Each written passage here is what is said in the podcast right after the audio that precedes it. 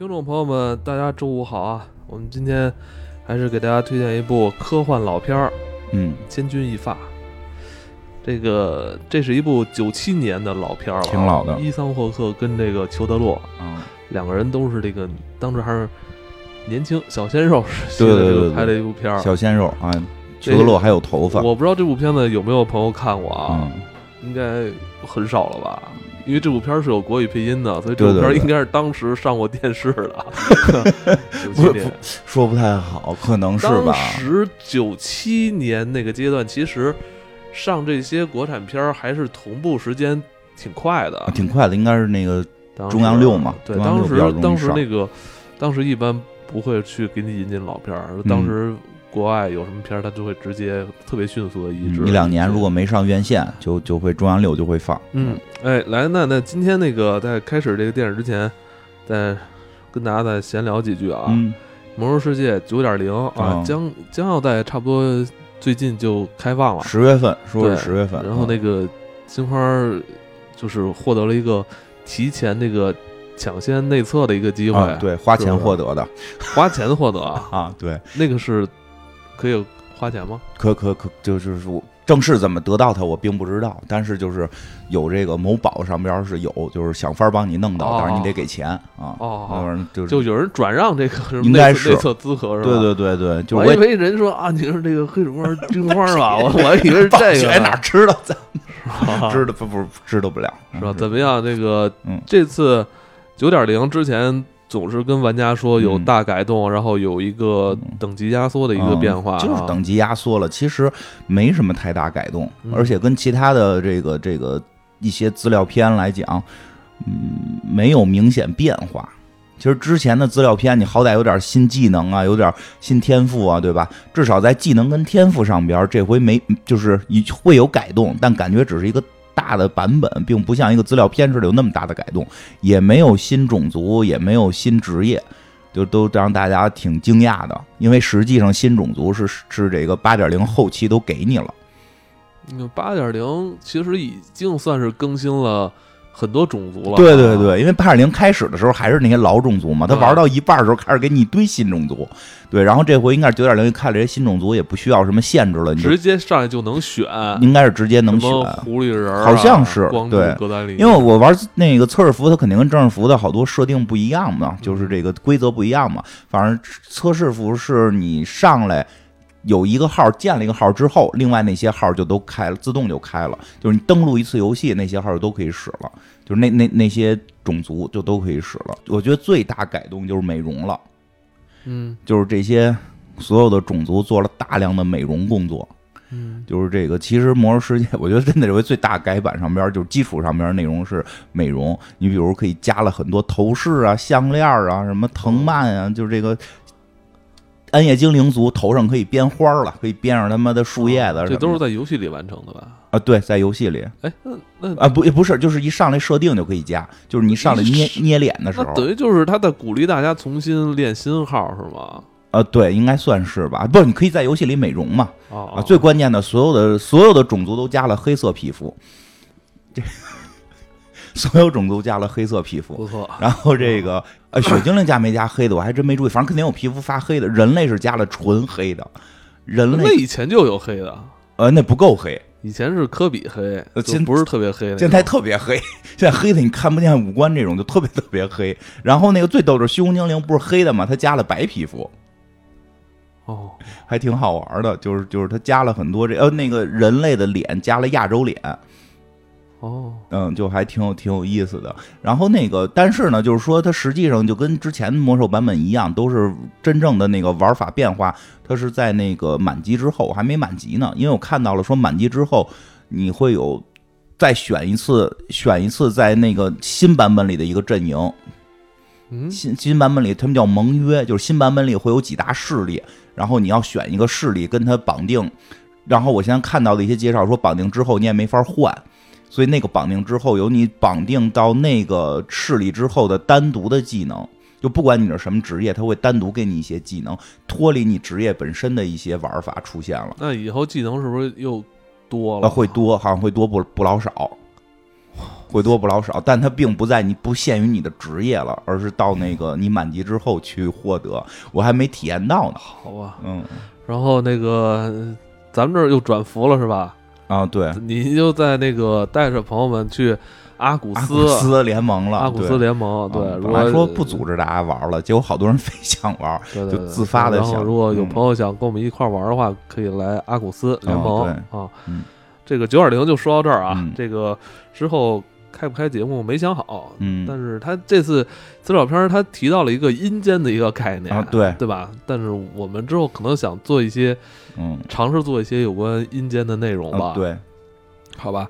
咱之前不是提到那个水银那事儿啊，吗？前两天那个对我我一，朋友就听完之后就跟我说，嗯，他他小时候跟水源的一段缘分啊，水银还有缘分，他说他小他跟咱们同龄人啊，嗯。他就是他小时候生病了，然后在家那个就没去上学，然后他爸给他试表，然后就是咱们以前那种老带拱柱的那种，，啊对，然后说让他加嘎吱窝上。后来他爸就是说，就给他做了一碗方便面，就嗯出门了。嗯他呢就淘气，他把嗯那个温度计啊扎在那个好多都这么玩，方便面里了，啊直接就嘣一下就爆了。完之后，他因为害怕，他直接就赶紧捡回来，又加嘎吱窝里了，然后把那方方便面给吃了。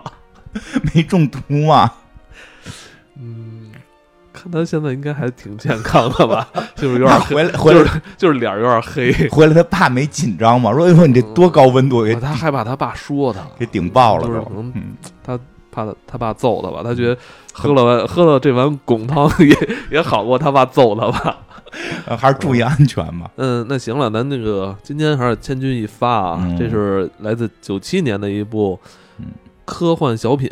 现在看他应该他是在腾讯视频现在能看他的国语版，对，然后你感觉他在当年也应该不算是一个大制作啊，嗯。那个取景啊，还有什么的，我觉得挺小成本的，挺小成本的嗯，但是明星都挺大。就基本上都是在室内完成的嗯戏。对对对，嗯，但当初这两个演员应该也是新演员啊，就是还、哦。还有那个乌乌马瑟曼，乌马瑟曼当时就有有名气了，应该。是吧？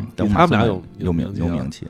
后来我马苏曼恩伊森霍克还还还好了吗，好过一阵儿。好过一阵儿，结完结婚了。哎，我就看这个片儿啊，就是也明白了一些事儿。什么事儿啊？就是我发现好多就是年轻演员啊，嗯你一开始接的戏，有可能影响你这一生的戏路 啊，对，是啊。是，你看这个戏里边，伊森霍克是演了一个跟人换身份嗯啊他等于是他去扮演了别人，去达成了他的愿望，对是吧？这个其实有有点像他后来的，像说目的地这前目的地，目的地对这种。我看着也是觉得，我说你一辈子就演这种吗？他一辈子好像就是在演别人，演一个自己身份不明的自己，另外一个不是自己的自己，好像这种感觉，完了他始终在在在在询问自己到底是谁我是谁？我是谁？我我叫什么？我怎么有这么多名我去扮演了别人，那我还是不是我这个问题？对，呃这个这挺有意思。嗯然后我想，为什么说好多好多年轻演员一上来说不愿意演很多什么变态啊什么嗯？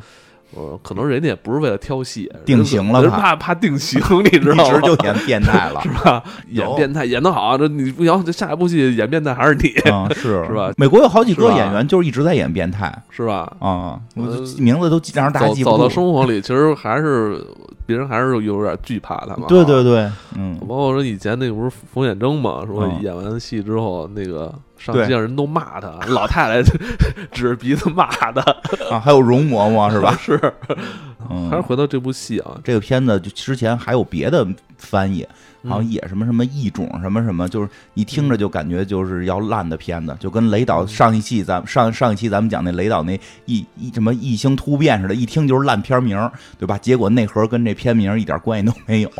这个“千钧一发”这个名儿，感觉跟这部片儿是货不对版啊，没有，它应该翻译成千钧一发，啊，“千钧一发。一发，它最后不就是靠头发吗？”，你听这名字，感觉应该是一个就是特动作片，对特紧张的动作片儿布鲁斯威利斯那种变脸，感觉或者就是那种断剑。勇闯夺命岛那种是吧？最后一刻要拆除炸弹那种感觉。对，其实确实是有点利用谐音梗，就是他虽然用了“千钧一发”这个这个成语，但他根本不是这成语的意思，而是 这一根头发特别值钱，这根头发特别重要，确实跟头发有关系。一根毛发啊，那不光是头发，一根毛发有多重要的这么一个故事。这故事其实挺有意思的是，早期的时候一直都被当做励志电影。这个片子好像九七年的时候获了奥斯卡的一个奖，虽然不是大奖，是一个小奖。但是要知道，当时他好像是是对阵的是这个泰坦尼克，泰坦尼克几乎要把所有奖都拿都拿都拿完的这种感觉。啊，对，九七年嘛，啊，九七年他几乎要全拿完的感觉。结果有一个这个好像艺术指导奖还是什么奖是给了他，实际就是大，其实好多这种奥斯卡的小奖给他，并不是他在这个领域特别强。哇，那你这么说，九七年出了不少这个小鲜肉啊？对对对，是吧？鲜肉有那个小李子。泰坦尼克小李子哈，这这出世，然后这个伊桑霍克跟裘德洛，对，实际好多时候奥斯卡颁奖，就是说尤其这种小奖，它并不是说你在这个领域特别突出，你比如说什么有摄影奖啊，或者说什么这种艺术指导啊，或者什么特效啊，并并不是，而是其实你有资格得到更大的奖，但实在今年你倒霉，你碰见更厉害的，你得不到了，给你一个安慰奖，就发这种奖，所以其实当时好莱坞对这个还。挺看重的，但是这个国内其实一直对这个片子不温不火，没有特别多的会去提起这个片子。但看过的朋友不少，是吧？看网上的那个那个，我看豆瓣上有很多人都看过。对，这两年他异军突起了。那个，因为前两年这片被当做励志片看。鸡汤片儿啊，咱们之前也说过，现在鸡汤算坏词儿了，所以后来有一阵儿就开始走下坡路，就是就是大家对这种片儿太鸡汤，甚至是毒鸡汤。其实这部电影有点像你经常说的这个自由意志与这个宿命论的这个之间的这个冲突，是不是？它它跟社会的结构有关，它并不是那个。它并不是这个宇宙到底是宿命还是决定，但是，但是它从社会角度去看待决定论跟宿命论的问题，确实是有。然后那个这两年呢，这两年他现在我觉得挺逗的是，我看我这不是这两天我重看嘛，我看中文版，我重看中文版的时候看弹幕特别逗，就开始有人会弹幕说的这个老师让来看这个片儿，然后后边就开始有弹幕票，我以为只有我一个人是被老师逼着来看的，就是他现在成了一个教学片了，是。就是好像是学社会学或者学心理学，呃，伦理跟伦理相关的一个必看电影。哦，所以这几年他，尤其是在前两年，不是出现了一个就是基因改造人的事件嘛？就把一个小孩的基因改造成免疫艾滋病，这个事儿不是闹得沸沸沸扬扬吗？前两天还有这新闻，对，就是闹得沸沸扬扬嘛。这个事儿其实。其实那个时候有很多人想到了，哎，我们之前好像九七年就有过一个跟这个有一定关联的电影的出现啊，通过科技手段来改造改造人的这个基因，对，哦，那他还是不是咱们这个自然人的问题？对，而且那自然人还还还就是那自然人在这个社会是处在什么地位？它牵扯到很多伦理问题。这个问题在接下来的可能十几年或者十年之内就马上会。对，会会会发生，因为这这个事儿，因为是在之前十来年就已经有人这么做了，对，存在了。对，而且我觉得等这些被代孕的孩子可能慢慢长大成人，是不是他们也有一天会开始去思考这个问题？有可能，真的有可能，因为因为因为好像之前已经出现过一些案例，就是就是代孕的那个代孕者，就是怀孕的那个人，虽然基因这个孩子的基因不是他的，但是他。这个十月怀胎，最后这个这个一朝分娩的，他最后生完之后，他认为这个孩子是属于他的，反正发生过纠纷。对，而且他身体的这些，这个用他的身体来培养的这个孩子，那跟他是不是有这种基因或者是某些方面的这种交融，是吧？对吧？虽然说基因原始基因不是你的，但是都咱们咱们平时民间说嘛，都是孩子妈妈身上掉下来的肉。这块是我掉下来的肉，虽然基因不是我的，但是我身上掉下来的肉是不是属于我？确实是他身上掉下来的肉，是因为就是他的包括体液的循环，对呀，对吧？对呀，所以这个就这个可能未来也会成为一个讨论的话题。所以就是这类科科幻电影其实还挺有意思的，它讨论的是科技发展到一定程度之后，整个社会结构的伦理问题。嗯嗯，这个给大家讲讲，先讲讲这故事吧。这故事这个故事还真是相对比较简单。这故事其实就是上来就是挺大一个篇幅，就是给你讲这个设定的。主角是这个伊森霍克演的啊，这个咱们就不别管剧里名了，就管就就就就叫这个伊森霍克小霍小霍啊。这小霍呢是怎么回？一上来就说这小霍呀，是他爸妈在这车上边这个做游戏的时候怀上的啊。这个在那个时代，我说在未来嘛，这一科幻片嘛，在那个时代，这个行为已经不值得鼓励了。他不是是不是说有化风俗的问题，是你居然用自然怀孕的方式，他们就管这种叫做上帝的选择。他们觉得上帝的选择不够完美，因为人生出来这个基因总会有些这个好不好。虽然上帝的选择是你的这个精子游得快，能不能跟卵子结合，但是你可能身上有些基因的缺陷。那个时代人都怎么生呢？就是这个这个都是靠这个基因筛选了，已经是。就是这个父母坐一电视前头看着几个胚胎，说：“你看，这是你们现在的这个几个受受精胚胎、受孕的胚胎。这是什么红头发、绿眼睛啊？那个是什么什么什么色什么色？你们最后准备选哪个，把哪个抚育出来？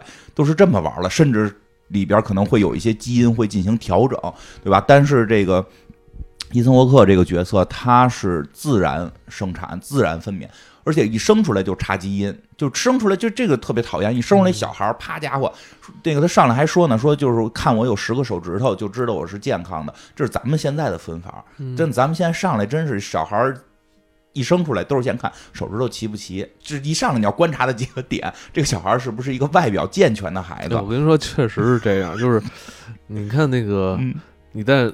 孩子出生之前，你总会对他有一些幻想，比如你希望他以后是一个科学家，或者是一个画家，或者是一个运动健将。对，其实真的，当他生出来那一刹那，你只希望他是一个健全的，对，健全的，你根本不去奢望他他别的了，你只希望他是一个全虚全影的，全虚全影。而且特别逗，就是基本分辨就是看手指头，嗯，就是看手指头和那个生殖系统，对吧？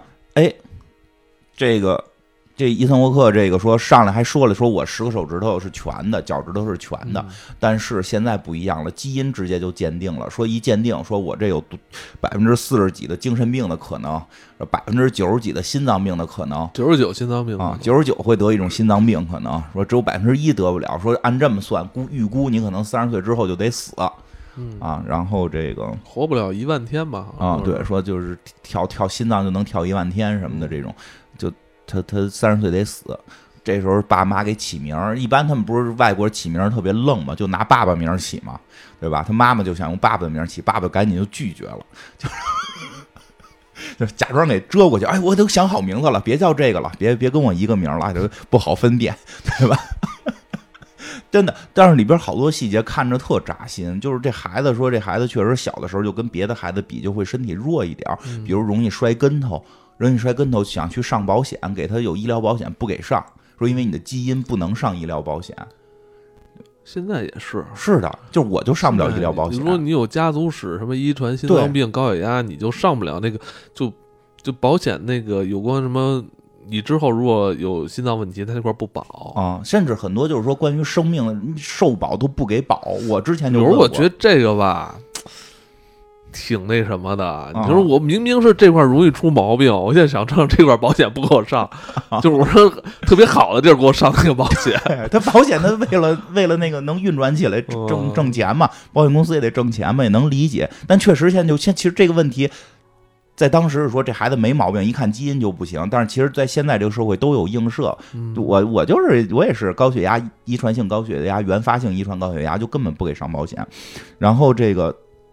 父母就开始有点担心了，对吧？父母决就决定，干脆咱们再生一个，就别再用那个上帝的手法生了，咱们用人类的手法生，就开始去进行了基因的筛查呀，然后很多受孕的这个细胞，说很多受孕细胞，然后去筛检出来，最后哪个成为他们孩子，那对吧？那个医生还得问呢，说你们想要棕头发的，想要红头发的，哎，跟他妈挑西瓜似的，对吧？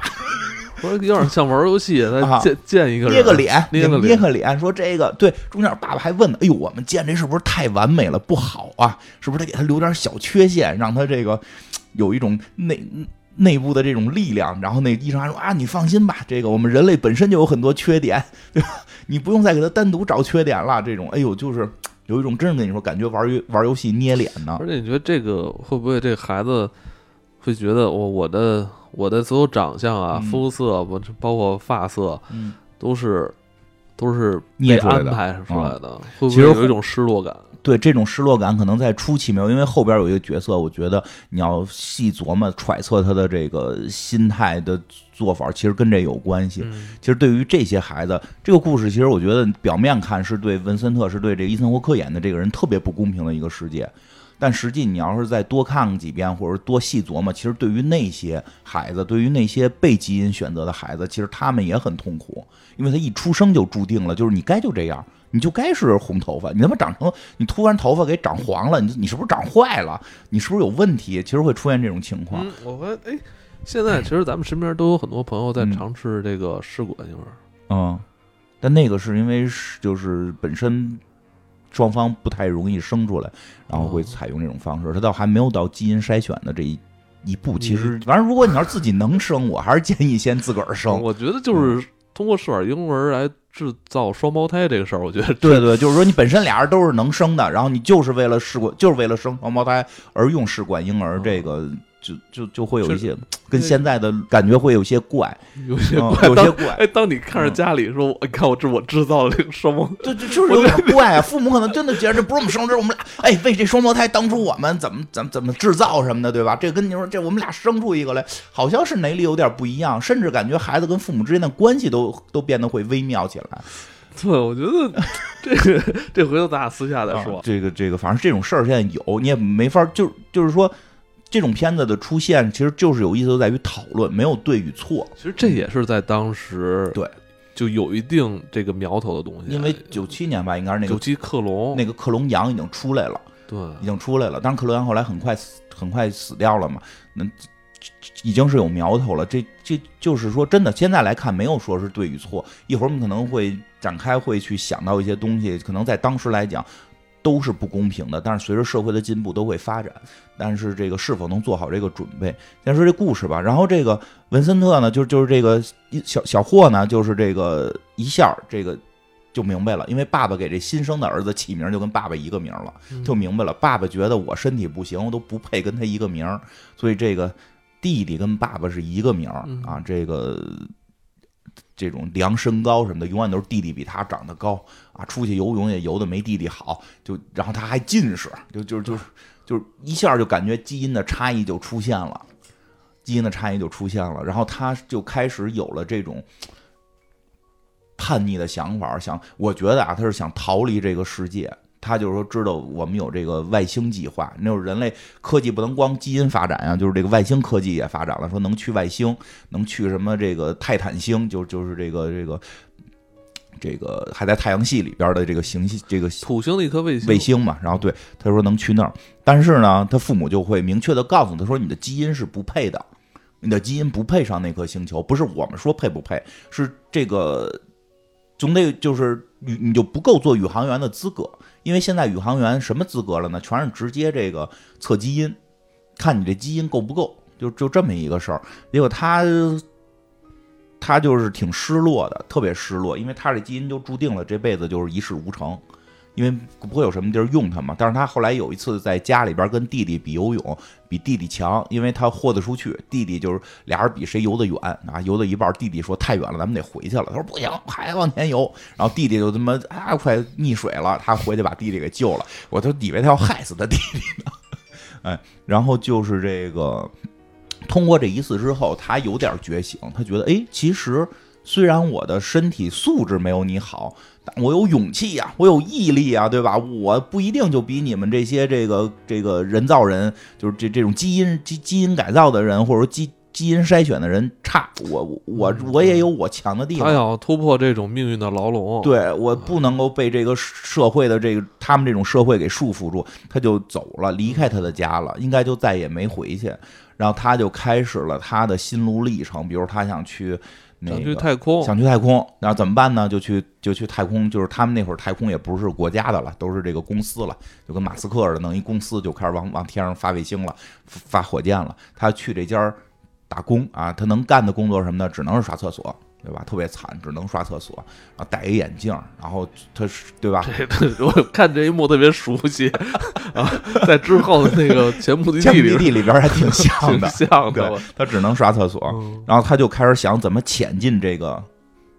这个企业，当然他不能是说偷着进去了，他要看这企业大概什么规则，有什么漏洞可以钻。包括他中间会提到他的简历，即使特别好，他努力学习，学习成绩特别好，他去到这个社会面试是根本没有机会的，没有人会去真正考虑你到底是不是适合这个工作。其实有点是把他当成这个残障人士了。对，虽然说的是平等，但心里都是歧视，而且是无处不在的。就比如一握手，就能粘到你手上的毛发。就能使你的皮肤的掉的这个碎屑，然后这个握完手，人家拿这手往机器上一搁，就刚才来的跟你握手这人啊，基因不好，这人这人这个心脏不太行，这个人水平不太高，跟你有什么关系呢？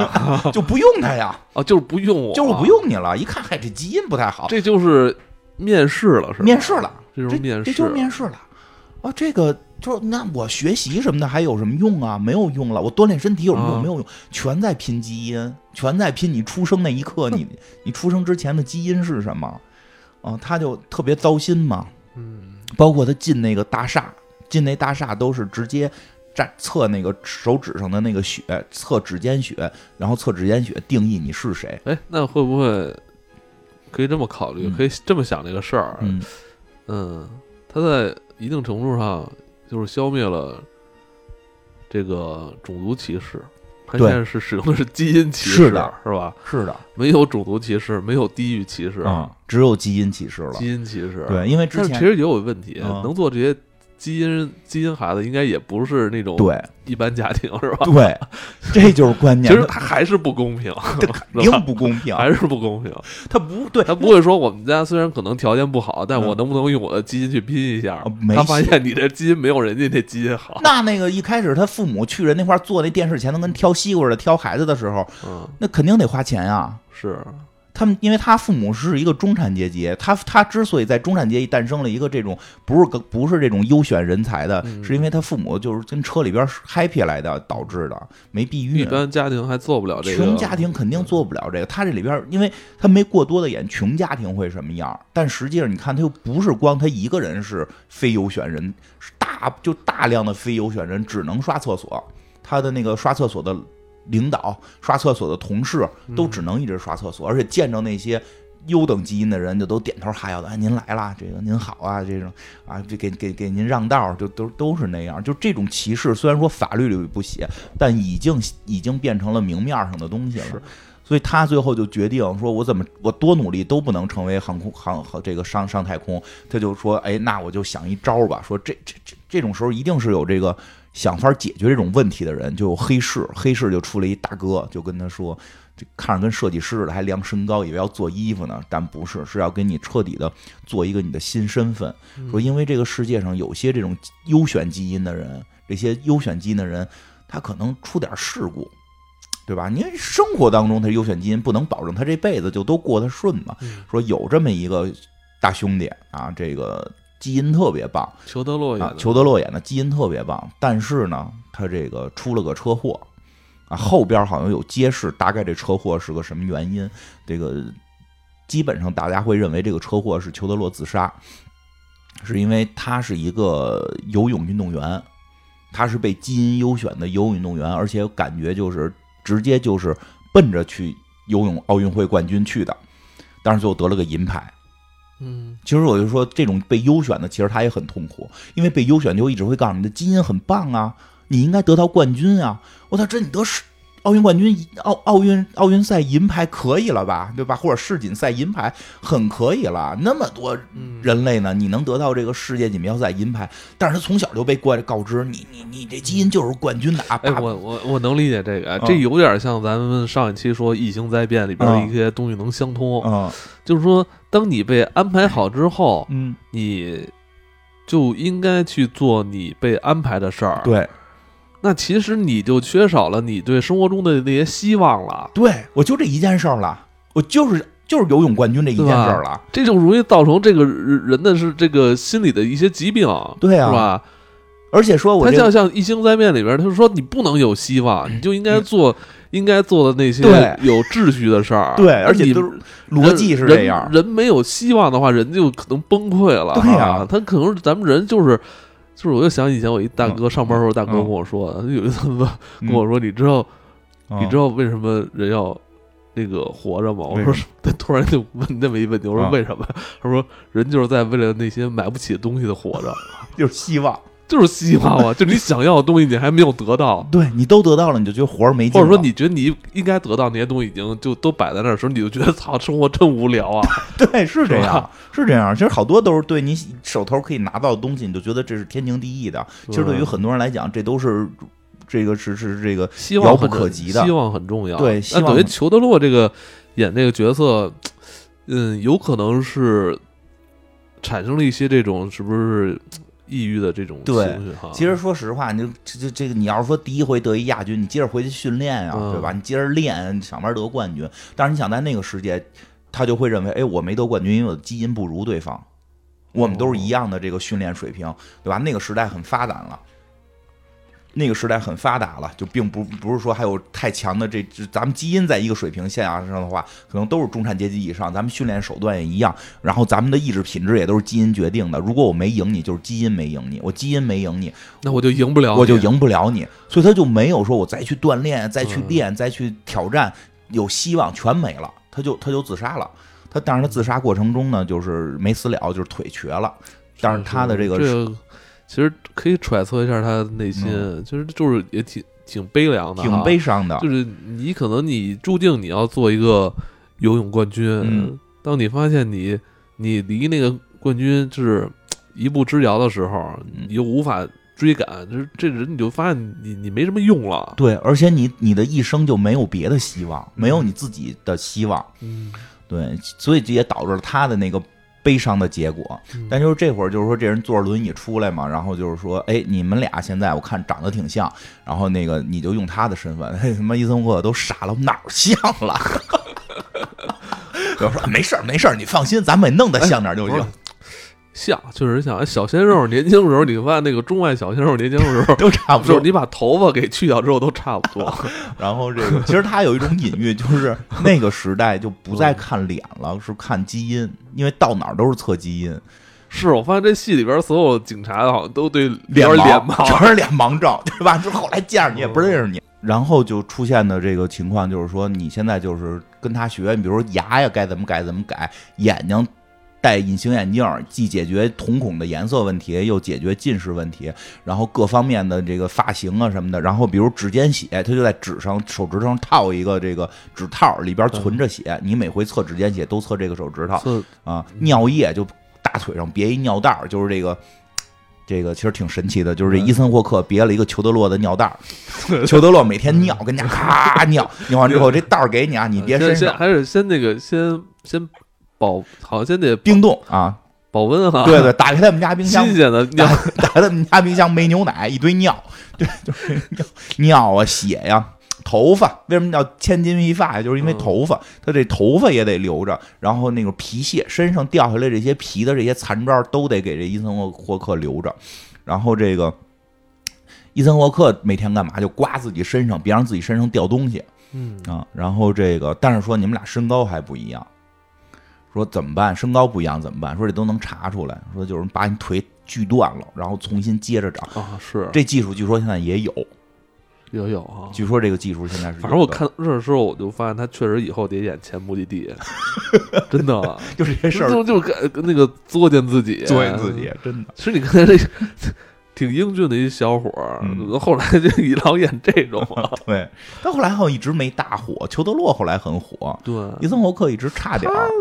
他其实长相吧也挺帅，也挺帅，但不知道为什么就是有，就老演这种片子，就有老演那么怪片儿啊，老演这种片子，没演那种更商业化的，不知道为什么了。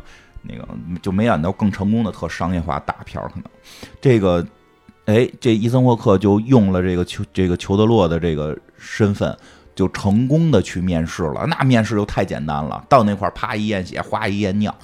对吧？我这尿我不知道怎么验的，他而且就是验尿的时候得当着面儿，就是医生要看着你把鸡鸡掏出来，尿在尿在碗里。故事其实到这儿就一半了，都没发展，因为他一上来就在铺述到底这前因后果是什么，都是前因后这个后果就是后一半演的是什么，后一半是有一点剧情，就是有这个起伏的剧情了。就是伊森沃克这个角色在这个企业里边已经升职很高了，他马上就可以去外星了，说下个礼拜就可以去外星了。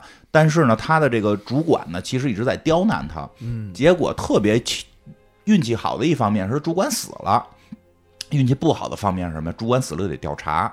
对，哎，平时呢，就是说他平时验基因呢，就是都是主动性的，比如你进进门你验基因，知道扎扎血，比如你一个月去验验一次基因，去撒尿，他都提前准备好这些东西。但是，一旦这个案这个破案这个事儿进来之后，那会儿破案也不走脑子了，也不是玩柯南了，还推理没有，就是全全楼的去进行基因筛查，就把这个全楼里的所有灰尘恨不得全都吸吸走，然后来查这个基因。伊森霍克实际平时已经很小心了，比如他一直会带个吸尘器，把自己键盘上边手指头掉下来的这个皮屑都给吸走，然后再把这个从这个裘德洛这儿带来的皮屑再给撒上。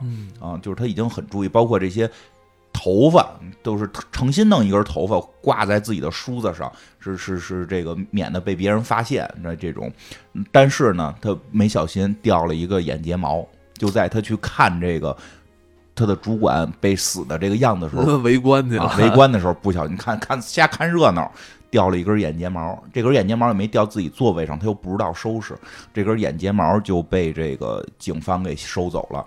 警方。一收吸走这个之后，就一查，就是哎，怎么怎么在案发现场有一个不是你们这儿的人，缺陷人，缺陷人，怎么有一个缺陷人？而且这个缺陷人一查，说是在好多年之前在你们这儿当过这个扫厕所的。他为什么要回来杀这个主管？这之间有没有什么恩怨？就开始调查，对吧？有两个警探，一岁数大的，一年轻的。年轻的警探呢，反而提出了说，我们要用传统的破案手法，我们要推理，对吧？老警探说，那用不着，咱们就玩基因筛查，对吧？咱不是找着就这人，就这人莫名其妙的出现在这个场地吗？咱们就把所有人全都筛查一遍，每个人都筛查，而且不能够再是用指尖血，不能再是用尿，这都能作弊。咱们抽静脉血等等这种。特别狠啊！这个这里边呢，还出现了一个女性角色，就是乌玛瑟曼这个角色。她演的这个人呢，是个基因优选的人，但但是哈没优太好，不知道什么原因，她没有优到最顶级。她也有点有一点点心脏小毛病，所以她只能做文职工作，她也上不了太空。上不了。他也其实心里想上太空，但他上不了。但是你其实那里边有些细节，比如那个就是那个领导，就是他们的这个大领导说安排人去跟这个警察对接，就安排安排乌马瑟曼。乌马瑟曼特别不高兴，说那我业务呢？我 KPI 完不成怎么办？会不会影响我晋升？啊，你别管这些，你去吧，你去吧。实际上会感觉到，之所以让他去，他就晋升不了了。就是你就别管你 KPI 了，你就不是一个能晋升的人，你就不是一个能能晋晋升的人。为什么你不能晋升？因为你的基因不行，嗯，对吧？其实我马特曼表达的，我我他妈特努力，但是就是不行。其实前前两天你说这个确实有现实意义，嗯，而前两天说了说这个好像身材肥胖人在职场屡屡受挫啊，是吧？包括面试，嗯，是吧？有人死侍里都说了，他妈超级英雄都没肥胖的。超级英雄都没有胖子，所以人小胖子说：“我为什么加入反派？因为他们英雄没有胖子。”你看现在很多其实那种公司也都愿意晋升那种就是长得好看的，出去有出去有样啊，对吧？但是说实话，肥胖跟基因有很大关系，包括你的饱腹感，其实不，这这这这这个很难说。就是你吃饱了，你吃饱的这个感觉，每个人都不一样，它都跟基因有关。那我们家俩孩子，老二就怎么吃都不胖，他。他他就就是就是像老大，就是吃的多就会胖，吃的少就会瘦。他基因就不一样，他并不是说瘦的人就是爱运动，胖的人就不爱运动。其实跟年岁有关，新陈代谢的一些原因确实会。这这片里，我觉得就是乌玛瑟曼演的这个角色，嗯确实你是。多年之后你看，其实能很多事儿能能看对对对对对，其实第一回看没感觉到他的那个受挫感，后来就感觉到就是他在拼业绩，但是老板根本不关心，你就去接待那些警察就好了，你的业绩不重要，因为你是这里边最不可能升职的，因为你的基因不太好。他都已经那么漂亮了，他妈长他妈一米八几，对吧？你的基因不太好。然后在这个过程当中呢，这个 伊森霍克跟马斯曼这个角色俩人好像后来就产生了点儿。火花，俩人就有了情愫了啊！据说戏里戏外，俩人就都好上了，是吗？啊，对。然后这个有个小细节，就就就说到这儿就说吧。有个小细节，就啊，就本身先是伊森霍克这个角色，当发现警察发现他的身份了，但警察并不知道这里谁是谁。其实你对着那照片，让每个人把眼镜戴上，你比一下就能比出来嘛，对吧？你每个人把眼镜戴上，比一下，看谁像。不也非要查基因，就是在那个时代感觉已经不看脸了，就是看基因。对，所以有过呃，所以呃，所有无法量化的这种感性判断全被剥离了，全被剥离了，就明明是 能看的这种事儿。然后呢，这个这伊森霍克回家就急了，就是我操，我他妈不干了，我他妈赶紧跑，要不然会逮着我。虽然不是我杀的，但这事儿已经肯定会牵连到我，因为警察就认为是这个人杀的了。对吧？怎么会就是认为是我杀的？他们万一发现我就是这个人怎么办？什么的，就开始扔那堆，扔那个裘德洛的那堆什么什么血呀、尿啊，扔尿袋儿，扔尿袋儿，扔他炉子里。那那那个裘德洛急了，那可是我那个一一天一天的尿。哎，我真的我觉得那句话说的特别扎心，就是就是裘德洛在轮椅上嘛，他瘸了，在轮椅上一下就急了，在轮椅上就跟冲着伊森沃克喊：“你干嘛呢？那是我一天的价值。”一个基因优等人一天的价值就是产生几包尿。哎呀，说着可乐，其实挺悲伤的。就作为最对对于裘德洛，其实其实你看我们现在现实生活中好多那种胳膊腿都都是有残障的这这这些残疾的这些人士也在努力的活着。咱们小时候不是还有那种在轮椅上学英语的阿姨，对吧？现在不是有那种就是张海迪，对啊，我妈从小就让我。学张海迪，对吧？其实你，后来我觉得我也好像有小时候你就想买轮椅，就是不是小时候是就是学前不是有那个张海迪阿姨的那个就是连环画小人书吗？你看过吗？看过，我是看那会儿老讲这。你是想买轮椅来的？不是，有一阵儿我以为我我是身体好像有什么残障，什么那个张海迪，嗯，海伦凯勒啊，对，什么那还有那个。啊，还还有一男的，好像也是无臂游泳啊，对对对，有。那个，现在还有无腿跑步，不是还加参加了那个从残疾人奥运会最后进入正式奥运会。反正我妈小时候特别就是热衷给我看他们，让我更让我学习精神。对，就是就是，其实是因为因为是有这种精神的，但是对于裘德洛那个人，从一开始就注定了他要成为一个游泳健将。他发现他成不了游泳冠军的时候，他的人生价值就变成了每时每天产生一点尿，就赶上你说那个人类就是他妈产生产生粪便的这么一个机器了。他每天就是靠靠产生尿啊、抽血呀、产生掉的头发呀、这个毛这个皮毛啊，是他的人生价值了。所以当伊森霍克这么干的时候，裘德洛就急了。裘德洛反正就就就就教训他了。裘德洛大概那意思就是你连你连我最后这点这点那个权利都不给我了吗？对呀，我这让我体会一下我的人生价值啊！你带着我的梦想啊，对吧？就这这这种感觉，伊森，然后最后就说了一句：“说放心，认不出来你，这个世界只认基因，就是你的基因是我，所以在所有人眼里你就是我。”伊森，你说你你都已经走到这一步了，你你想你从一开始最后走到这一步就一哆嗦了，你再忍几天你就去外星了。这地球的事儿跟你就没关系了，对吧？哎，他就说那行，我再忍忍吧，然后就开始正常的这个生活。它里边有一段特别有意思，他去跟这个乌玛瑟曼看那个钢琴表演，嗯，啊，就是钢六指琴魔，六指琴魔，我天哪！我觉得那个那个。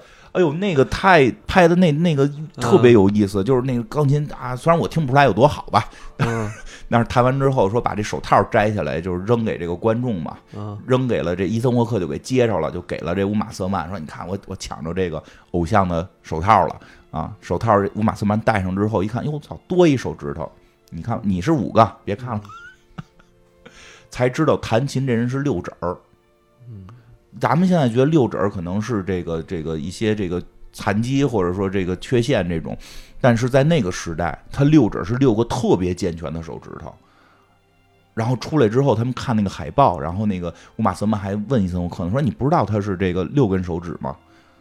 嗯，哎，之前真没听说过。说你知道吗？那首歌只有六根手指才能弹。嗯，我这个我觉得就。其实其实有点意思，这里边说的，在那个时代，如果你想成为一个钢琴家，他是专门有为六根手指创造的这个钢琴，就是就这个这个钢这个弹琴的手法。到底他在想表达什么呢？就是按理说，六根手指不应该是基因不好的吗？就是如果你想成为好的钢琴家，你就从一开始你就得是六根手指。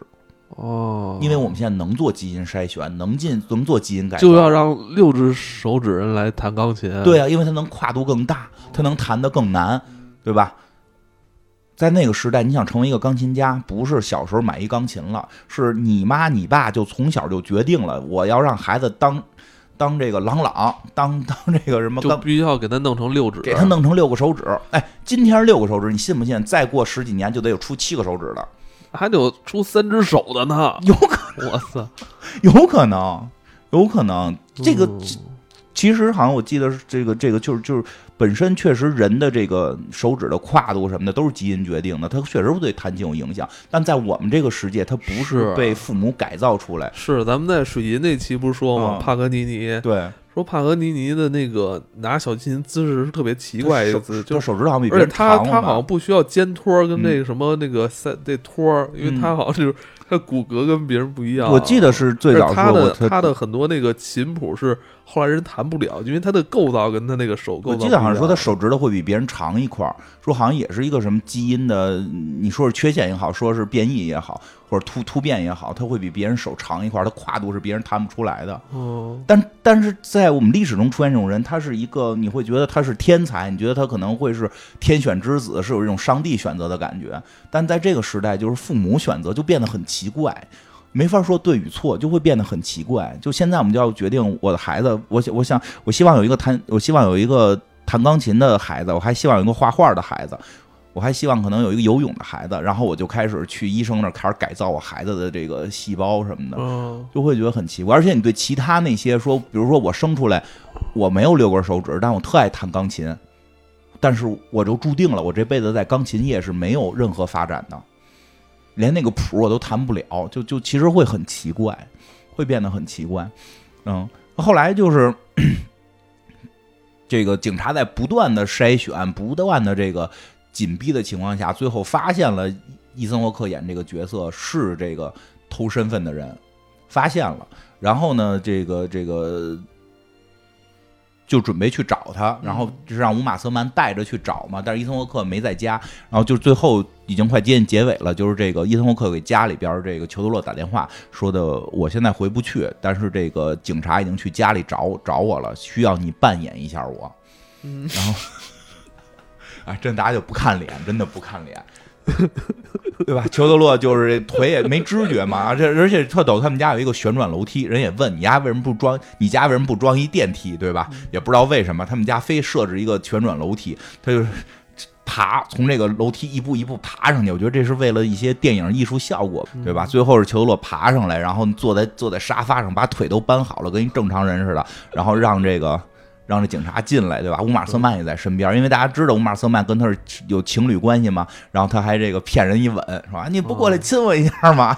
但我觉得这里这场戏应该是这个角色就是达到了一种人生的一种满足。对，就他他有用，他是有用，的，我是有用的，我可以扮演伊森霍克。是啊，然后那这一查身份，那怎么查都是他嘛，对吧？怎么查都是他，这事儿。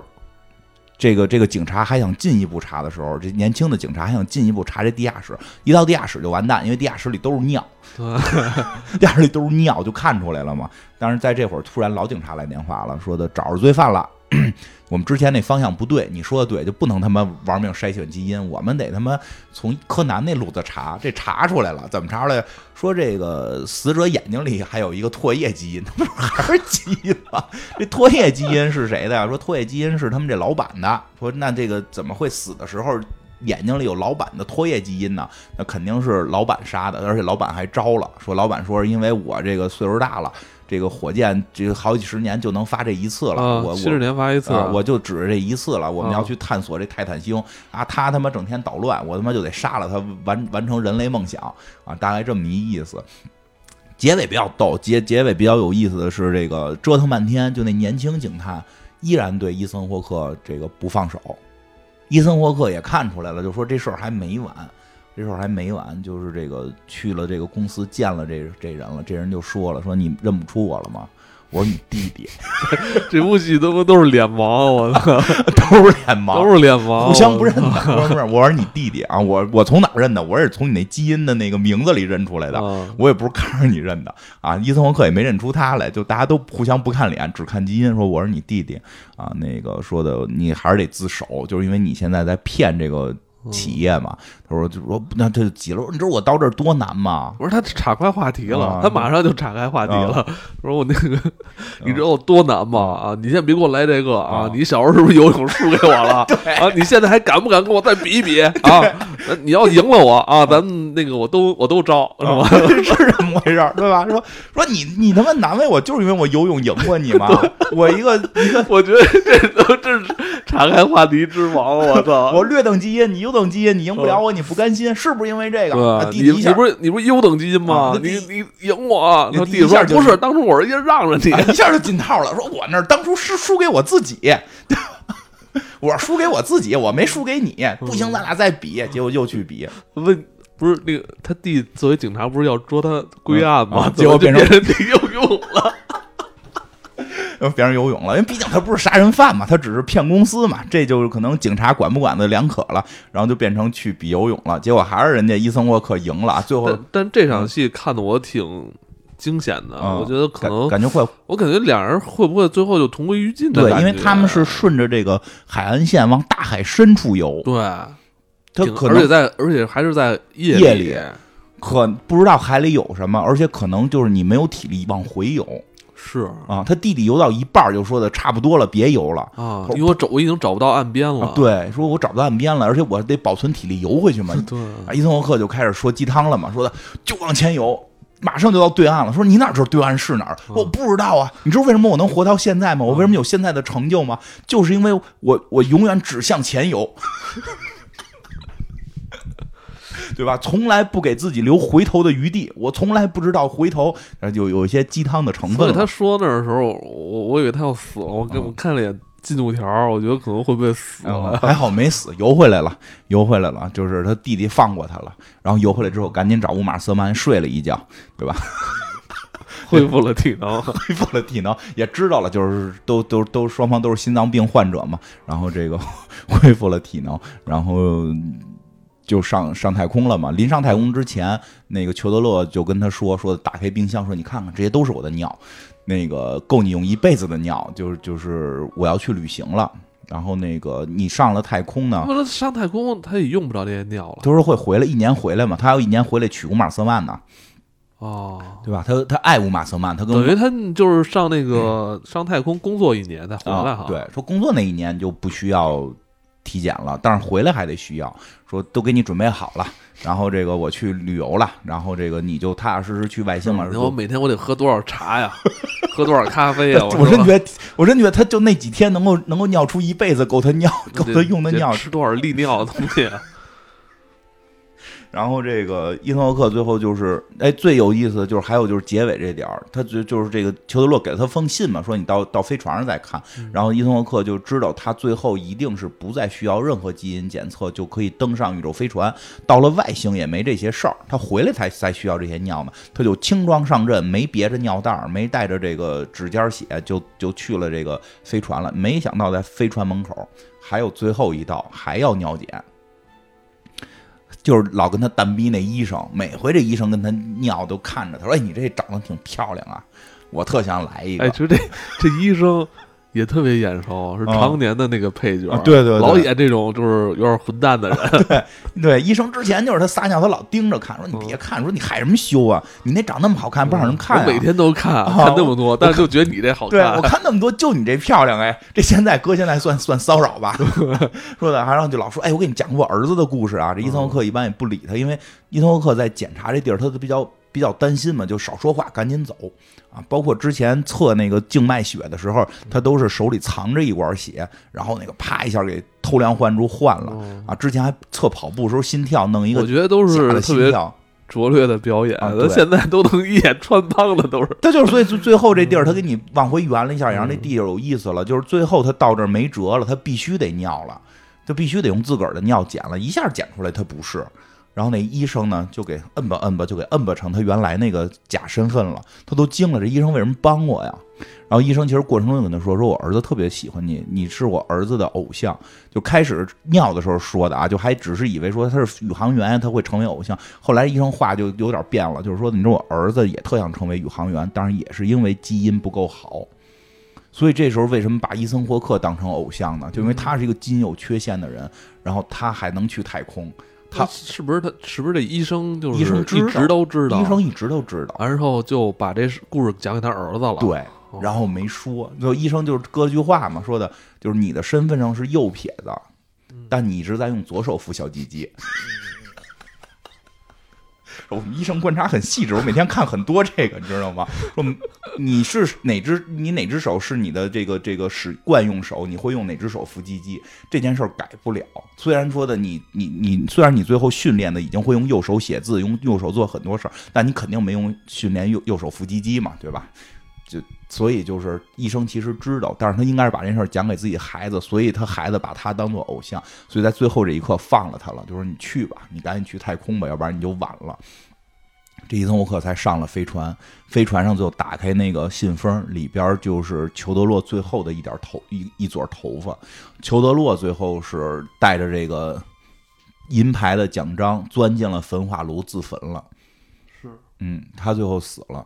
他最后说了句话嘛，就是跟那个伊森沃克就是一谢谢他嘛。他说的，其实他也谢谢谢谢伊森沃克，说因为我借给你的是身体，你借给我的是梦想。嗯。其实，其实裘德洛这个角色，我觉得也代表了，就是在基因优选的这个过程中，那些被优选的基因也是生活是残缺的。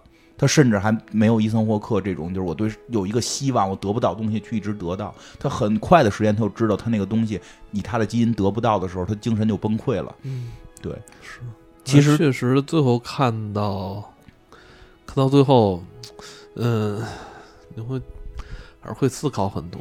对，其实最早看的时候，就是确实大家都拿这个当这个作为励志电影看，因为这个伊森霍克这个角色确实很励志。他作为整个基因都略于别人的时候，整个社会对他有歧视，他还在努力的去去去去进步。当然了，也有一些说法说，其实他会有一个问题，就是他在想法融入这个社会，他在融入这个。不公平的社会或者这个歧视的社会，他只是去塑造假身份，对吧？这这是这是从这种角度看，但是但是今天要聊这个，我真觉得根据近些年的科技的发展，它这个片子的价值在变得更大，也是为什么很多人后来就是弹幕说是被老师要求来看的，被被这社会学、被伦理学的老师要求来看的。这个片子成为了好多讨论伦理道德的一个问题，就是。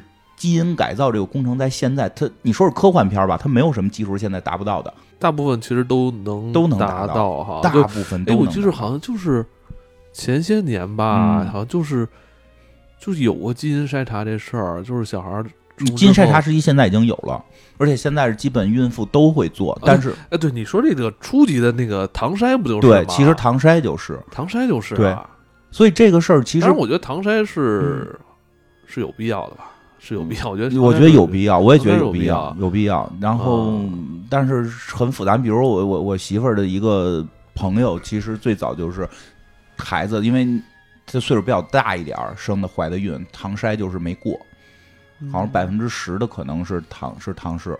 对，但是那个姐姐吧，应该算是，就是还是坚持生了，孩子还挺健康的。哇。挺惊险的啊！他说百分之，因为他说他他们十秒钟讲了一个惊悚故事。他说可能没法再生了，就是说，因为他岁数比较大怀的，就是说我再大了怀，可能对身体就是承受就不方便生了，而且就是只是百分之十的几率，还有百分之九十。你跟你媳妇当初生的时候，你不还说老大就是就之前还有啊？对，还有过一个，那个是属于上帝的选择，让那个孩子自然流产。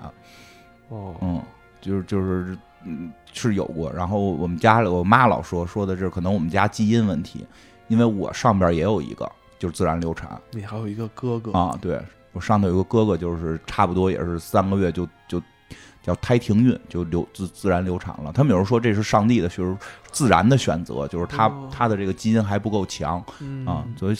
现在确实有很多这种对筛，实际上就是其实这些是好事儿，我觉得就本身来说这些事儿真的是好事儿。你说让一个人的这个欲望总是不断的膨胀，对他现在筛呢还算正常，因为他是把有有缺陷的去筛掉，优生学这个伦理现在基本能接受。但是对于基因改造或者说是挑这个什么，好像国外说也有挑，已经开始有挑头发眼睛的了。说好像给钱到位也可以挑了，还好咱们中国人不用挑，都是黑的。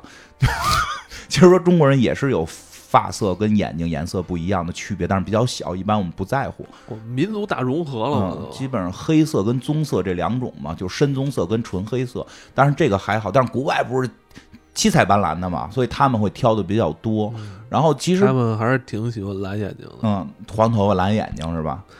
棕头发什么？嗯，红头发或者就是，但是说就是说，现在一般会认为就是说我把有基因有问题的这个筛出来，告诉父母，父母去做决定还 OK，对吧？就是，但是现在不是已经在前两年开始出现了，就是定制，就是孩子可以定制，我要把这个艾滋病这一块给修改好，就是说这人就这人这辈子不得艾滋病。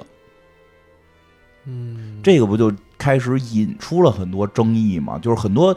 朋友就会觉得，哎，这不是个好事儿吗？人类在进步，人类如果一个人出生不得艾滋病，他不是一个好事儿吗？对吧？因为像我也是，我我我我有很多先天性的问题，比如高血压呀、皮肤病啊。如果我出生之前就被改造了，这确实感觉对我来讲是一个好事儿。但是所谓的这个片子，就这个这个这个片子，后来它有价值，就价值在它构造了一个社会。这种情况出现之后，因为就像你说的，人类的欲望它不是。就到这儿就结束了。我觉得当这个这个数量级达到一定数，就是形成社会了。对你还有欲望，你今天可能改艾滋病，明儿就改别的。嗯，是。当我们没有任何伦理限制，没有任何道德界界限，就是这样。比如说改造这个人，就是呃什么没有高血压或怎么着，或者说他可以天生就免疫某些流感。当这个人可能二十年之后长大成人。是吧？那他是不是觉得我是一种变种人啊？对啊，会就是会这样，或者或者我是一种优等人，或者说他会在面向没有进行这种改造人这个。两人之间就会认为，哎，你看你还会在意什么流感？你看我就天生就不会得，对，那是不是这种优越感就会出来？对，而且它会形成新阶级，新的阶级，新的阶级，它是它是由基因决定的阶级。这个实际上就是为什么这件事出现之后，很多伦理学是不能接受的，就是稍微说对这事儿有了解没法接受的，就是说我们没有把这套伦理学的观念搞明白呢。我觉得人类早晚会进入基因改造这一条路，但不是现在。就是我们的伦理、我们的道德、我们的知识层面更进一步的时候，这一套东西才能。我认为这种冲突永远都不会消失，因为在它没有出现之前，是有种族的这个矛盾，是吧？是有是有这个还有地域的肤肤色的，是吧？性别的都都有。可能到咱们像这个电影里边这块儿，就可能就。那种那种矛盾可能就淡化了，它就变成基因的这种基因的矛盾。但基因的矛盾不 就是确实是说，我我们现在连性别肤色的这些矛盾还没解决呢，再诞生出一个基因的矛盾，这个社会能不能解决得掉？其实最简单一个就是艾滋病这事儿，我想过，如果说这个事儿就变成了，我觉得是这样。嗯这个艾滋病这事儿，就是你给他改造，但你不能不告诉他呢，这就不这更不合适吧？不告诉他，肯定会对社会没有什么影响。就是让他有一种天然的屏障，但是不要让他利用这种这种屏障是就无所为所欲为。但是谁会？但是谁会干这事儿？我不告诉你，免费给你做一个。父母啊，父母能守得住这秘密？这如果说这个事儿真的发展起来，就有可能会这个社会上出现两种人：一种是天然免疫艾滋病，一种是不免疫艾滋病。就肯定是这两种情况嘛？那艾滋病可能在于那些免疫的人身体里，就是说我带着这个病，我我根本就为所欲为，为所欲为，其实可能会导致这个病更大的泛滥。即使说不泛滥，就会出现一种情况，在未来啊，大家就会不会上来先验个血，对吧？约完之后先验个血，啪一验，艾滋病免疫，你艾滋病不免疫，去边去，谁跟你谁跟你谈恋爱，谁跟你睡觉，一就从一夜情到结婚都跟你没份儿。哦，可能未来就没被基因改造的人，就可能就没有性生活。你说因为艾滋病，万一以后人就直接先测血压呢？人还怕跟你在一块儿出事儿了，是吧？一记兴奋起来，是吧？你吃药是吧？万一我操不行，你有高血压，我不跟那个。万一吃药，万一你那个可以先测，血压崩了之后是吧？死在床上是吧？嗯，对。但是我不是吃药能控制住吗？是吧？但 对，但实际上这个事儿，其实再往下多说点，就是类似于。现在我觉得能接受的一个范围是什么？就是，就是这个能接受出生之后的弥补。其实这个也是一个特关键的问题。其实我也在等待着一些基因的这个这个药品，能够让我的生活变得更好。但它是后天你可以通过努力去有所改变的。但如果这件事变成先天的了，就会形成两种不同的人。所以到底这个基因改造是在出生前用还是出生后用，其实也会成为讨论的话题，对吧？就是，所以其实现在科技的发展会导致出很多新的这个可能对伦理的挑战，但是我们的。我们现在的人类的伦理跟道德，连现在的这个时代还都没没整明白呢，所以其实很多人就会认为我们需要再等一等，让科技再等一等我们的这个这个文化的进步。对，并且你在这个片子里边也会思考，就是他们都在追求什么这个问题。其实这个片里边这个两个孩子最后其实都是离家出走，嗯，是吧？这个伊森霍克演这个。也是跟家里算是断绝关系了，保持保持神秘身份。然后他这个优选的这个老二好像也是离家出走，他他提了一句哈啊，对，好像提了一句啊，他不服嘛，他心里边也不舒服，我怎么让一个劣等基因给赢了？对，您他这个基因问题，就不仅仅是这个阶级的对立了，其实他好像在一个家庭里边也很难去把他们就是。把这个原生家庭组织在一起，对他没有家庭的概念了，反而会会让整个社会变得复杂，让整个社会跟我们现在想的社会就不一样了。嗯，真的会觉得那还是你父母吗？其实也有点像这个赛博朋克的感觉，是吧？这个对对对，实际它是相当于，我觉得这片子相当于赛博朋克。就是从那个 叫什么，从那个反乌托邦到赛博朋克的一个中间的这么一一个一个风格，它应该是这种发展过程中所出现的问题。对对，它跟科技有关，就是更多的问题来自于科技。就是像反乌托邦，其实科技是手段，但问题不是科技。然后呢，赛博朋克是问题是科技，然后导致的乌托邦的情况。他把这种人可能在远古时代就就。就一直根深蒂固的一种说家族族群的这种为核心的组织单位给打破了，可能人好像到那个时代已经不太依赖这种家庭血缘之间维系这种关系。对，因为你的血缘都是造出来的了，就会有一些变化了，就父母像挑西瓜一样挑。这些人就就都是这些。哎，前两天不是说那个，就是这 有一种人就是，嗯。在大企业打工，然后消费大企业所啊创造的东西，东西那就是赛博朋克。其实跟家庭毫无关系。对对对，跟家庭毫无关系。实际现在很多夫妻都是都是会出现很多问题，都是因为就加班之后，你跟同事比跟比跟媳妇儿亲，你跟同事聊的比跟跟你老公聊的更投机。嗯，因为你跟你老公。就是回家睡个觉，都他妈累一天了，到家就是睡觉的时候。是，你们更多的可能是一个经济共同体，而最早的那种婚姻概念也在变发生变化。其实科技导致的，是真的科技导致的，导致的社会结构的变化，最后会影响到整个家庭，家庭最后就到个人，其实都是。其实这里边你会发现，他们所有人其实都就是。家庭血亲跟他们没有什么关系，就会弱得多。你看那个易星，咱上一期那易星那是根本也是，那也没有意义，就血缘家庭没有意义。对，所以这个事儿未来何去何从，他就直接 就这个说不好。其实我我会有一种感觉，他但是我觉得在这个未来世界里边，可能更依赖的是这个社会的这种秩序。它更依赖社会，但这个秩序就诞生了大量的歧视，诞生了大量的不平等，就是甚至比这个社会还不平等。就是像现在有一种明确的说法嘛，说其实人类社会就是在从不平等的混乱状态，一直在越来越趋近于平等，但它。至少我觉得，在目击目所力能看到的地方，它没有达到真正平等的可能性。这以后有机会讲那个《架龙真太郎》的时候，会讲到，就是他那里边去如何看待平等问题。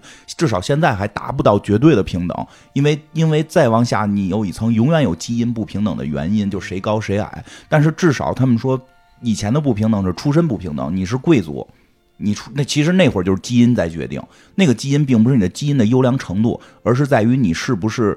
贵族的后代，对吧？那个我记得哪个贵族就会有大酒糟鼻子，那个时候酒糟鼻子就是就是好，现在觉得是是不好看，那会儿就是好，因为酒糟鼻子是那个家族的象征，就那个家族的基因就都是酒糟鼻子。那会儿就是你出生就决定你能不能行了，而后来慢慢有了，像咱们这边有科举，对吧？像别的地方就其他国家有他们的一些后来的这种发展，突破了阶级，就变成了你有智慧，你就可能能够这个。过得好，这叫智慧，这叫智力的不平不平等，可能后来就变成了你家里边有有有有钱或者有钱就能解决很多问题，就钱上边的不平等。但是钱你能挣，智慧你能玩命学，但你你生下来那一刻，你是谁是你爸谁是你妈，你决定不了。但如果我们出现了就是后边的这个基因改造问题，就会导致这个不平等在倒退，倒退成了出生的不平等。你这辈子你你怎么努力是解决不了这个问题的。我出生时候我就有原发性高血压，我怎么努力我也解决不了这个问题。嗯，像这个片儿，你看最后裘德洛他就是自杀了啊。觉得我最后觉得他自杀其实对我来说有点突然。嗯，我没有想到就是他最后，嗯，你这个成这个角色是一个悲观的，对，一个挺悲观的。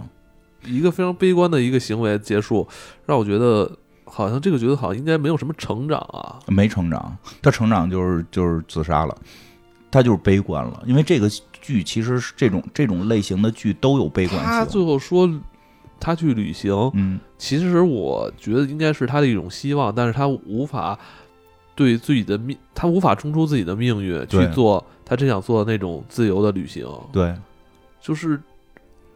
这个他出生之后的这种基因好像一直是捆绑着他，是作为做一个枷锁，他无法冲出这个牢笼。即使他他很希望去完成一次旅行，但是他做迈不出那一步。嗯，对，就是开始说的这件事儿是双向的。对于那些基因劣等的人不公平，对于基因被筛选出来的人，其实生活的也很痛苦。就反正他这条线让我觉得有点有点意想不到，我没有想到他会寻死。所以我们就是他跟。伊森霍克相处这么长时间，他为他去贡献了这么多尿液，他仍然没有去 那毕竟是去改变什么。那一毕毕竟那是伊森霍克的梦想。当伊森霍克梦想实现的那一刻，他的人生又没有价值。那他们俩之间没有产生说友情的这种羁绊，说我为了我朋友活下去。伊森霍克在这戏里边。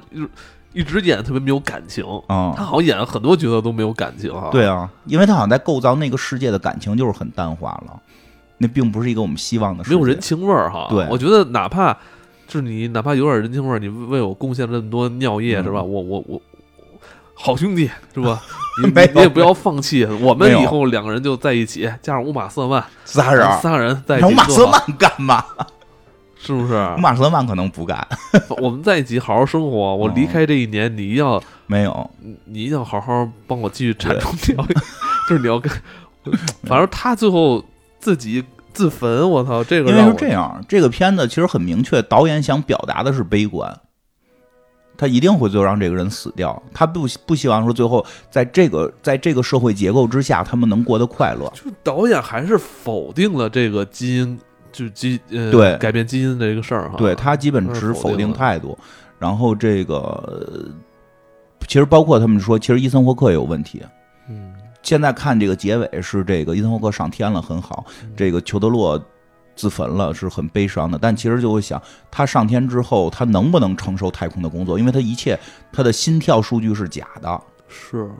他之前有过测他跑步，他他带的是一个之前录好的那个裘德洛的心跳声。对，他在太空那个那个环境下，他的心脏到底能不能承受？其实是有问题的。他确实有百分之九十九的几率会心脏病，会会暴毙。对，而且其实明确也表达，他跑步的时候装作很镇定，他一到那个十一天就就都不行了。如如如果说这个立场是放在这个这个太空作业上啊，那他确实。不合适，不合适去做那个事儿，因为我们知道那个对飞行员的那个筛查也是非常严格。人不是说，如果身上有疤的话，对，会会裂，会也也不能让你做那个对飞行员吧？对，所以从那个角度看，其实伊森霍克这个角色也并不是。其实伊森霍克这个角色在那个太空作业 这种严肃的事儿上，其实是草率了。对，因为你有可能，因为他筛选，就你到上面每人一个萝卜一个坑儿啊，你这一旦你这块儿出现问题的话，有可能会。会让整个这个空间站是吧？完就是出事儿，对他很可能会死在上边。他死在上面，包括有可能这次太空作业就失败，是吧？产生更大的这种连锁反应。对，其实你说他是一个，他确实他的精神是励志的，但是他可能不应该是去 去做这样的事儿。是这样，我觉得他可以去去尝试做一个游游泳运动员。他在一个这个这个安全的这个游泳池里边就。反就使劲游泳，他游泳是这里最厉害的，对吧？对，但是就这就是其实后来就是我看到有的那个就是有人聊到这个事儿，说就是他有点草率了。就包括到现在，你比如说这个，你要是想做医生，你不能是色盲，其实这也是基因问题。嗯，这不能是色盲，对吧？做做设计师，你也不能是色盲，你都不知道什么颜色，你怎么去做？其实很多人，我就是就是要做，就是我我要努力，我也骗大家，我没我我见过色盲设计师，挺厉害的，他他妈背那个色板，背色板数值，然后背哪个哪个配好看，就就就愣这么干，我。个别见着过有这种，但是其实也达不到就是这个就是非色盲人的这个直观的这种感受。但是我就想说另一个问题，就是科技用在哪儿？因为这个片子里科技用在了出生之前，他想在出生之前解决所有问题，但实际上会造成更大的问题。但是实际上，如果科技用在出生之后的弥补，就科技用在出生之后的弥补，比如说疫苗，呃，对，比如说疫苗，比如说现在色盲这件事儿有眼镜了。嗯，现在色盲是有一种眼镜可以治色盲的，就是你戴上眼镜，你就看的世界，据说就跟正常人基本一样了。我看了那个视频，特别感动，好多那种小孩其实戴了还好，他就那么几年没有颜色，第一次戴着很激动啊，特别开心。又看那个，我看了有一个特别特别感动的，就是一个八十岁的一个老老老爷爷，就是他在一个生日生日会上，就是这个因为这个眼镜是一五年才才做出来的。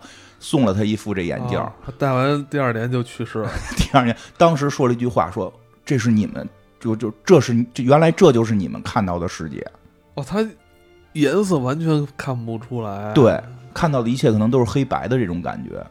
哇！他第一回戴上这个眼镜，他用一种什么偏光，能增强那个颜色对对视觉细胞的感感受能力，他能看到颜色了。就所我看到的所有的那种就是成成年人戴这个眼镜，包括很多孩子七八岁的孩子，就都是。戴上之后就就人就控制不住的会哭哦。其实我真的觉得科技是用在后边一种弥补，让这些本身像包括我觉得每个人都是有缺陷的人，很少有人是完美的人。我皮肤跟我皮肤跟高血压是是缺陷，可能你也有你的一些什么地方，可能家族会有一些可能风险。其实每个人都有，像像我丈母娘家里是高血就是是那个糖尿病，其实这些都是跟遗传有关。我们把科技用在后边，把这些问题去弥补，我觉得这个就会让社会变得更美好。科技应该是让社会能更美好的东西。嗯嗯，科技是把双刃剑啊，这个就看大家怎么去使用它了。但是啊，反正近些年我我老觉得有些科技或者说一些科技商品，嗯嗯。在进行这种顺应市场的一些行为，我觉得这个不太好。就可能这里边有一些商人的利益，就认为你像你刚才说这些，其实道理大家都懂，有谁听不明白该你阐述的观点吗？对不对？是吧？我们用在说之后，好像对一些这种残障人士的帮助上，对吧？大家都懂。但是，对，当这个利益极大化的时候，你这个东西，我现在就是要用，我他妈有钱，我给你一个亿，你卖给我，嗯。对吧？有这样市场的时候，嗯，这你你你卖不卖？是吧？或者说这种商业行为是吧？所以这是啊，这个这是可能是一个极端例子。那甚至有可能时候是他为了吃这种人口红利，是吧？对，我我不需要那个一一个亿的买主，嗯，我希望每人一百块钱的那个买主，对吧？他让一个他变成一个商业行为，他变成一个社会行为了。他他他想让这个东西投放到社会上，让。更多人去尝试这个东西，没错。而且你说这个，其实跟这个片儿有关系的，就是这个片儿里讲的是基因。嗯，其实你说这种商业行为最简单，就让所有人都变得接近，他们喜欢同一种东西，我出这种东西就把他们都都满足了。对啊，是吧？对。当当这个东西它变成一种社会行为，当大家都去做的时候，你很多时候这种这种伦理道德的冲突就变薄了。对，大家会忽略它，他大家都觉得，哎，反正大家都在做吧。所以有时候需要这种作品来去。所以我觉得有，包括你说有些时候，可能这种先锋的东西或科技前沿的东西，它应该是具备这种领导性质或者是引导性质的，它不应该去顺应这个。你你说特别没错，顺应这个社会群体的行为。因为我跟你说，这群体行为，群体的行为一你做出来的选择都是特别。智商低下的，有你可以这么说吧？我觉得可以。真的就是你你群，因为因为他这人类这个社会大众的一个人类这个社会，就是你你会觉得这个越是群体行为，越是办很多特别蠢的。你最简单的事就是他他去了个性化，他好像跟很多。跟很多其他群体不一样，你看很多这个动物界的群体，最后是群体行为是一种很更高端的行为。人捕猎去了，咱们那个群体行为不是捕猎，咱们这这人类好像群体行为一下做出了事儿，就把人类的很多标准判断啊，这种道德判断这种。这种是伦理的判断一下就拉的特别低，因为我觉得是这样，人类的璀璨的光辉是在于人与人不同，每个人的不同去迸发出来的那种光辉。我你一到群体，就大家就都给拉到一个那个基基础线之后。我认为人类是人类，人类确实是需要需要有更杰出的、具有领导力的优秀人才来带领人类社会进步，而不能是。具备这种领导力的人嘛，通常会做一些去迎合下边这些这个大众的事儿，就有有点像那个蠢蛋进化论吧？对，是吧？我这么做你们会开心，你们会给我投票，对，所以我就要这么做。是，我觉得这个其实有很多时候你会发现，其实跟那个片子有阐述的东西还是有有相通的，都是都是有相通的地方。我觉得就缺少那种我要带领你们去做什么事儿，但是我我不会去顺从群体思维的这种。这我觉得这已经这就是。